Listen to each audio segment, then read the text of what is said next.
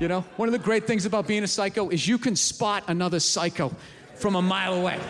You know, that's really great thing. I can spot him. You know, it's, it's in the eyes. Never look at the costume. Nice people look at the costume. They'll see someone in like dad jeans, you know, pushing their kid on the swing, you know, the whole nerdy sweater. Hey, how you doing? You believe the summer's already over? I mean, this is crazy, right? Oh, this one here, this one here's got me running around, you know. She's running the house. She's running the house. People always like, oh my God, he's so nice. Such a great family man. And I'm just sitting thinking in my head, like, dude, that guy is a fucking psycho. He's a psycho. Look at his eyes. You don't see that? That dude is barely hanging on.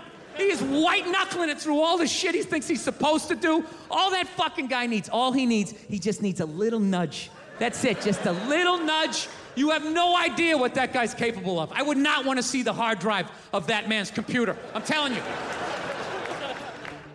Watch Bill Burr Walk Your Way Out, only on Netflix.